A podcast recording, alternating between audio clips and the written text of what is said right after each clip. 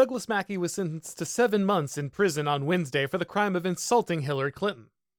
Sending political opponents who mock the ruling class to the gulag is the kind of behavior one usually associates with China, North Korea, or some despotic Middle Eastern regime.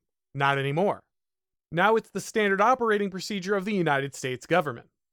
While the West has prided itself on open discourse and liberal democracy, it's become increasingly common to see individuals in European countries go to prison for hate speech violations, such as using the wrong pronoun or speaking ill of Muslims on social media. Many of my European friends have told me how envious they are of the First Amendment, an explicit constitutional bulwark meant to protect the right of citizens to speak their mind without fear of state reprisal.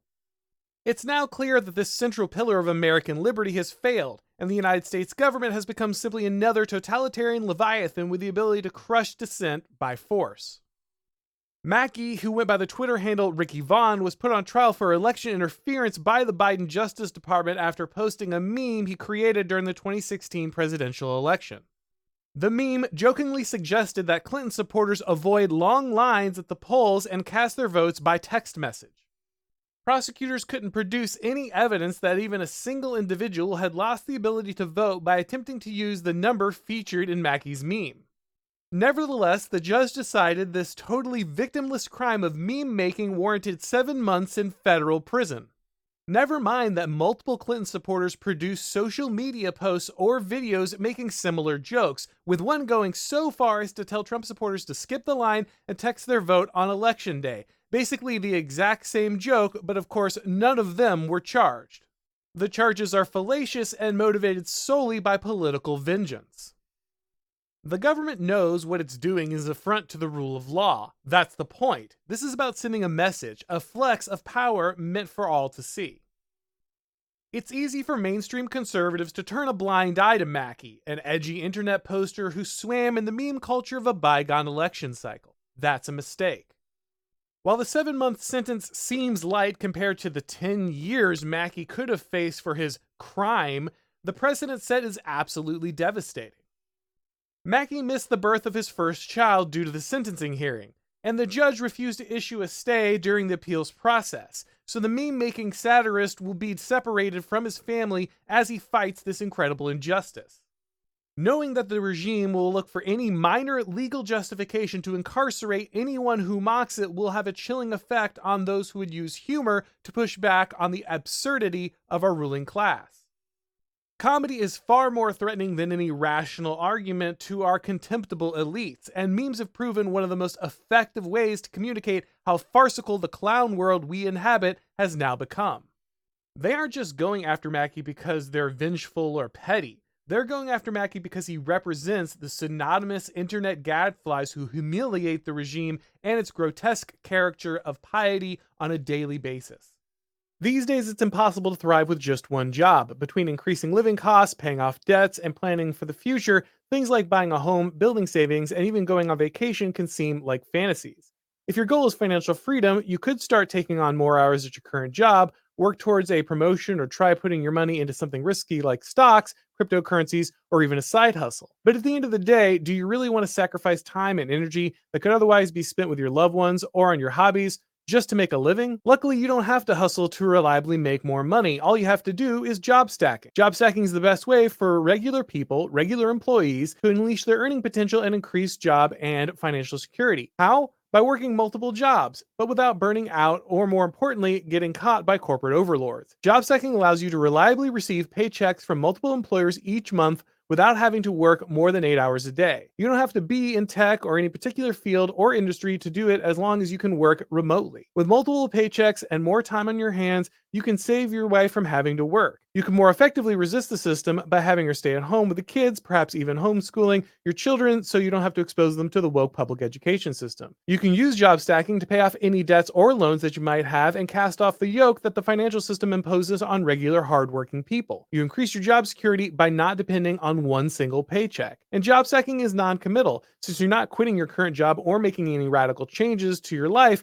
if you don't like it, you can just quit the other jobs and go back to what you were doing before. If you've thought about working multiple jobs but you're not sure how to start or are afraid of getting caught, get the fundamental job stacking course today and learn all of the secrets on how to sustainably work multiple full time jobs from the foremost expert on the matter, Rolf Halse, author of Job Stacking. Rolf has worked multiple full time jobs since 2018, including hybrid jobs, and has condensed all of his experiences and wisdom into a single four module online course so you can start proficiently job stacking without having to make mistakes, figuring things out on your own, or reinventing the wheel in the process. The course covers everything related to working multiple jobs from issues like legality of job stacking, how to handle your productivity, to not work more than eight hours, and how to handle conflicted meetings. Go to jobstacking.com to get lifetime access to the course and all of its materials. You can join now, watch the videos, try out the exercises, and go through the process for 30 days. And if after that you're unsatisfied for any reason, just email Rolf for a full refund. Go to www.jobstacking.com and enter the promo code Auron to get a special discount. There's nothing Western leaders love more than proclaiming their moral superiority. Freedom, tolerance, and democracy are held out as beacons of light with which to shame the despotic leaders of less progressive nations around the world. Amazingly, leaders like Canada's Justin Trudeau managed to keep a straight face while denouncing the human rights violations of Vladimir Putin, even as he throws Canadian citizens in jail and seizes their bank accounts for protesting COVID lockdowns. The United States has joined these ranks, making itself a self righteous laughingstock as its leaders mouth empty platitudes about the critical nature of openness and liberty while imprisoning a citizen who makes jokes on the internet. Although Mackey's case may seem like a relatively minor news story, if it's allowed to stand, it would effectively mean the death of the First Amendment. Laws limiting hate speech or other woke nonsense are already dangerous, but the prosecution of an individual for political jokes strikes directly at the heart of the Constitution. Some forms of censorship, such as restricting the sale of pornography to minors, have always been allowed by the courts. But the one form of speech that the First Amendment has always held as absolute is the right to disagree with the government. It's unlikely that the government will suddenly start arresting everyone who mocks it on the internet, but the inconsistent application of the precedent is a feature of a narco tyranny, not a bug. By abusing the wording of obscure laws and manipulating the judicial process, the regime can pretend that Mackey is a radical outlier and the rule of law remains in place. The illusion of a neutral process makes the masses far less likely to push back against tyranny, but the arbitrary nature of the process allows the regime to make it clear that enemies will be punished. Now we all walk on eggshells, hoping we're not indicted next. Mackey's conviction is just one of the recent events that do not bode well for the future of our constitutional order. Donald Trump, the leading political opponent of the sitting president, faces a slew of partisan legal charges brought with the obvious intent of influencing the 2024 presidential election. Dozens of Trump supporters face life ruining charges for being involved in the events of January 6, 2021, despite the fact that leftist protesters regularly rioted, looted, and burned cities around the country in 2020 with little or no legal consequences. The FBI has designated MAGA supporters as the most serious domestic terror threat that America faces, while spying on Catholic services that might have too many Donald Trump fans in attendance. And all of this comes in the wake of a 2020 presidential election fraught with direct government interference by intelligence and police agencies, as revealed by the Twitter files. If these events were unfolding in any other nation, we would recognize them as the consolidation of hard power against all domestic political rivals because that's what they are. The regime is very clearly attempting to tighten their grip on the domestic politics of the United States in anticipation of a backlash during the 2024 election, and they are willing to use intimidation and destroy the rule of law in the name of victory. The Bill of Rights might hold a sacred place in the American civic religion, but if our rulers can throw their opponents into jail on a flimsy pretext, then the document is simply an artifact of a constitutional order that is already dead.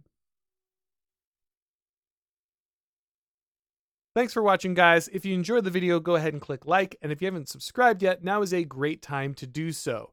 If you'd like to get these broadcasts as podcasts, don't forget to subscribe to the Auron Macintyre Show on your favorite podcast platform. And when you do that, please make sure to leave a rating or a review. It really helps with all of the algorithm magic. If you'd like to follow me on Twitter or Substack or Gab, if you'd like to watch these shows on all tech sites like Rumble or Odysee, the links to do all of that are down below in the description. And of course, you can watch all of my episodes and read all of my columns over at The Blaze. Thanks for watching, guys, and as always, I'll talk to you next time.